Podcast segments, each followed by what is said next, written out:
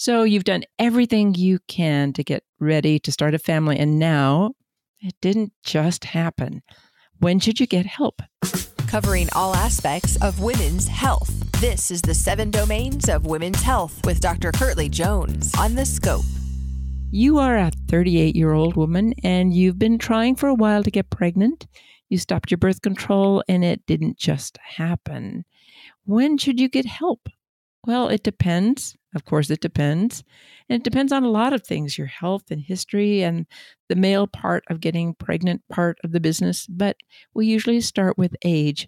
And we're doing this in three parts. So if this isn't your age or the age of the person you're worried about, check out our other podcasts. Here in the Scope virtual studio with us is Dr. Erica Johnstone. She's a specialist in reproductive endocrinology and infertility and an associate professor at the University of Utah. So let's say you're between 35 and 40. Well, you're 38 and you've been trying to get pregnant for a couple months and you're a little worried. You've been reading ladies' journals and you know the clock's been ticking. When should you get help? And does the age or health of your partner make any difference? Absolutely. So, for sort of the typical woman between the ages of 35 and 40, we usually recommend trying for about six months before you seek help. Now, who's the typical woman? This is a healthy woman who generally has regular periods coming about every 25 to 35 days, um, and a woman who doesn't have serious underlying health conditions. We would think about seeking help earlier in the case of serious underlying health conditions, irregular periods, or a woman who has previously been treated for cancer with chemotherapy or radiation. Then, when we think about the partner, um, some of the we think about some of the same key things. You know, generally six months, but reasons to seek help sooner would be if he has been treated for cancer with chemotherapy, radiation, if he's had testicular cancer, um, and that was tr- even that was treated surgically, if he has other serious health problems, particularly if he has other serious health problems that may be affecting um, his erectile or ejaculatory function. Again, these these would all be reasons to seek help sooner than six months. Who should you see to get help? And what will they do? In this age group, some women may choose to start with their general OBGYN for their evaluation, but many women will choose to start with a reproductive endocrinologist. And one of the main reasons for this is that, you know, it's important to know for most women between 35 and 40, they will be able to successfully get pregnant, but time is more of the essence uh, for women between 35 and 40. And, you know, it could hurt to lose time if you spend several months with your OBGYN, then get a referral to a reproductive endocrinologist, and potentially it takes another couple of months to be seen. So, again, many women in this age group will start with a reproductive endocrinologist. And those early visits will involve a very thorough evaluation key pieces of this evaluation will be asking you a lot of questions about your menstrual history. Um, if you keep menstrual journals, it's wonderful if you have them available for your visit. Um, very detailed look at your medical history, medications you're taking, surgeries you've had, lifestyle habits, things like alcohol, tobacco use, um, exercise, etc. For a male partner, we would look at the same things: medical history, surgical history, um, key lifestyle lifestyle factors and um, factors affecting sexual function. Then, as we go into evaluation, we would start. So, for the male partner, typically with a semen analysis, where we would ask him to give a sperm sample, and then we would look at the number of sperm, how many of those sperm are swimming forward, and how many of those sperm have normal head shapes. So, you know, reproductive endocrinologists aren't completely common. There are many people who might be listening to our podcast who live in towns which are not big metropolitan areas. And so sometimes a reproductive endocrinologist is a long ways away. And that's sometimes going to be difficult for people to pack up and drive three or four hours to, to see somebody. And that could be stressful. So does stress, does stress increase difficulties getting pregnant? I just thought I'd throw that in there because some of us are really stressed out Absolutely. So there have been a lot of studies on this subject and, and they've been mixed in their findings. So, you know, I, I wish I could say stress has no effect at all. I couldn't say that, but I can absolutely say that stress is not a complete block to pregnancy.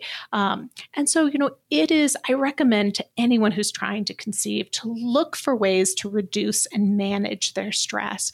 But the number one reason to do that is because it can take time to get pregnant and we never know how long it's going to take. And so for your overall health and for the health of a relationship it's it makes sense to try to find ways to manage and reduce that stress. But know that it's okay that there's stress and the fact that you're worried about this and the fact that it's hard to try to conceive doesn't mean that you won't get pregnant well, I remember a study years ago that just getting an appointment to a reproductive endocrinologist to a referral fertility center increased the chances of getting pregnant in the next six months. So that was just people who got an appointment and it was four or five months away compared to people who just tried on their own. So sometimes doing things that will help alleviate your stress, even though you might have to travel for it, getting an appointment means that you've taken a step to to move forward. And sometimes that's that itself makes you feel a little bit better Absolutely. And I should mention, you know what, um, we currently are doing a lot of telehealth visits. And that means you may have the opportunity to, to gain a lot of information and get a lot of questions answered while sitting comfortably in your home, even if that's several hours away.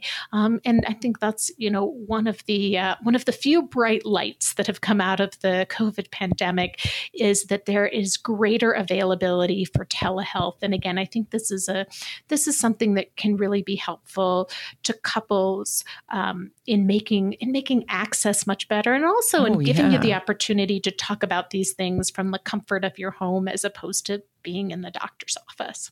We also know that women, as they get into their late 30s, are a little more likely, unfortunately, to miscarry if they do get pregnant.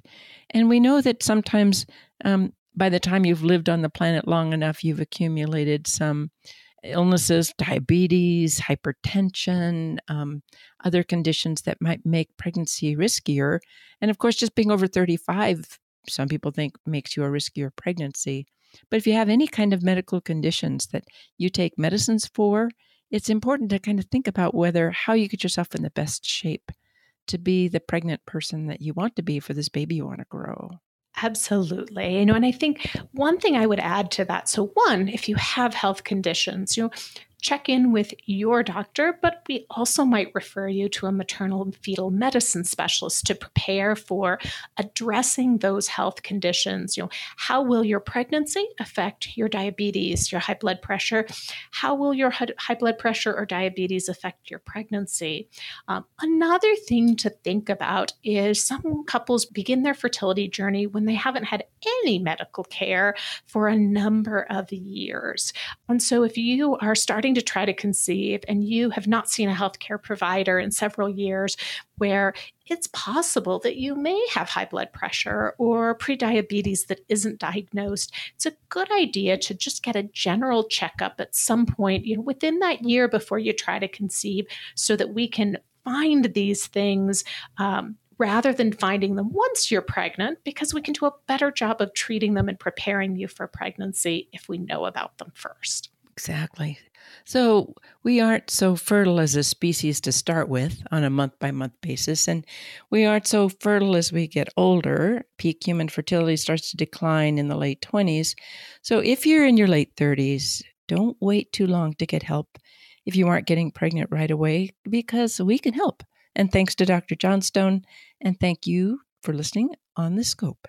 Have a question about a medical procedure? Want to learn more about a health condition? With over 2,000 interviews with our physicians and specialists, there's a pretty good chance you'll find what you want to know. Check it out at thescoperadio.com.